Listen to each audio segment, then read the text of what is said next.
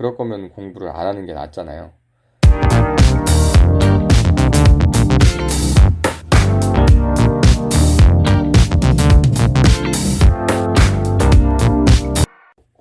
안녕하세요. 현더문입니다.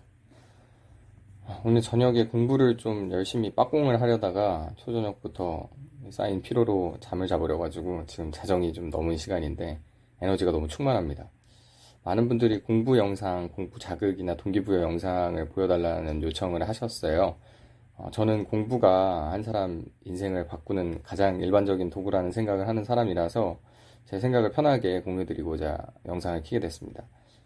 먼저 공부를 하는 궁극적인 동기는 스스로가 찾을 수밖에 는 없는 것 같아요. 왜냐하면 사람마다 생각하는 자아 실현 뭐 방법이나 그 궁극적인 모습이 달라서 내가 공부를 해서 뭐 멋진 파일럿이 되는 모습을 꿈꿀 수도 있고 전교 1등을 하는 모습을 꿈꿀 수도 있고 각종 고시에 합격하는 모습이 자아, 자아 실현의 방법일 수도 있어서 이걸 누가 대신 찾아주는 거는 불가능한 것 같아요. 그리고 이런 공부의 궁극적인 동기, 나아가서 내가 삶을 살아가는 궁극적인 동기는 사람 마음이 시시각각 변하니까 대부분 사람들이 뭐 꿈도 자주 변하고 생각도 살아가면서 많이 변하잖아요. 그래서 이미 삶의 목표를 이룬 사람이라도 다시 살아가기 위한 목표를 찾기도 하고 아니면 그냥 살아있는 그 자체를 즐기면서 즐거움을 느끼고 더 이상 나아가지 않는 사람들도 있을 것이고 이게 너무 많이 다른 것 같아요. 가장 큰 문제는 특히 학창 시절에 이런 뭐 궁극적인 완성된 목표를 찾기가 너무 어렵고 굳이 학창 시절이 아니더라도 나이가 뭐 스물 서른 먹었다고 가치관의 혼란 아니면 장래에 대한 불안이나 고민이 없을 수가 없으니까요. 근데 그럼 내가 공부를 왜 하는지도 모르고 앞으로 뭘 공부할지, 왜 공부하는지 이런 것도 계속 바뀌는데 공부는 왜 하는 걸까요? 어차피 딴 거 할지도 모르고, 뭐, 그럴 거면 공부를 안 하는 게 낫잖아요. 근데 제가 감히 말씀드리면, 내가 나를 움직이는 삶의 궁극적인 동기를 찾는 걸 앞으로 포기하지 않고 멈추지 않는다는 전제에만 있다면, 음, 눈앞에 뭐가 있든 내가 해야 할 공부를 하는 것, 그리고 그걸 잘 하는 거는 현재의 동기가 뭔지 상관없이 우월한 전략인 것 같아요.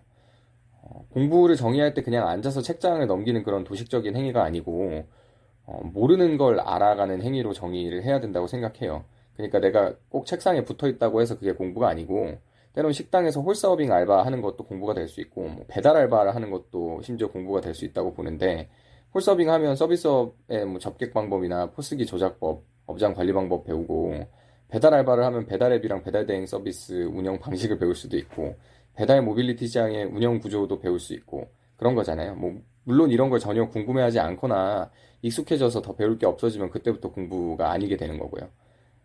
어차피 제가 해본 공부라고 해봐야 되게 얕은 수준의 대학교, 뭐 대학원 입시, 그리고 표준화된 시험들 조금.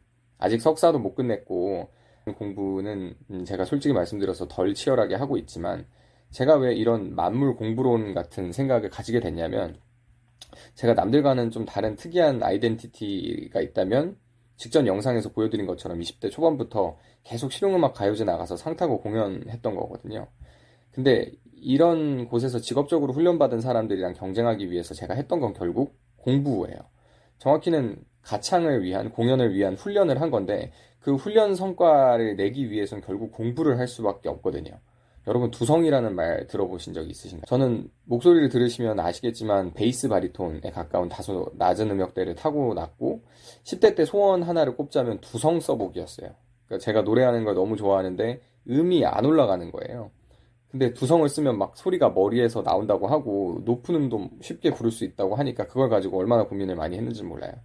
지금이야 나아졌지만 예전엔 이걸 제대로 정리해서 가르쳐 주는 사람도 많이 없었고 너무 답답하고 궁금했는데 이걸 해방시켜 준 게 결국 이 head voice가 뭔지 실용음악의 mix voice가 뭐 두성과는 어떤 관련이 있는지 그걸 하려면 뭘 해야 되는지 해부학적으로 어떻게 의미가 있는지에 대한 뭐 깊은 수준도 아니고 얕은 수준의 공부였고 공부를 하니까 그 답답함에서 해방이 됐어요. 아무튼 초등학교 저학년 때 제가 음치라고 놀림받던 사람이었는데 알바 대신에 노래를 하는 수준이나마 온 것도 결국 공부를 해서 정확히는 모르는 걸 알아가고 그걸 꾸준히 훈련해서 그렇게 된 거거든요. 내가 원하는 건 그때그때 변할 수 있어도 결국 바라는 바를 이루기 위해선 적어도 모르는 걸 알고 이해할 수 있어야 돼요. 내가 바라는 바를 이루기 위해서 누구를 시키려고 해도 심지어는 나쁜 선택을 피하기 위해서는 모르는 걸 알아야 되죠. 그러니까 현재 내가 원하는 걸 이루기 위해서는 내 눈앞에 모르는 게 있다면 당연히 해치워야 되는 거죠. 공부를 해야 되는 거죠.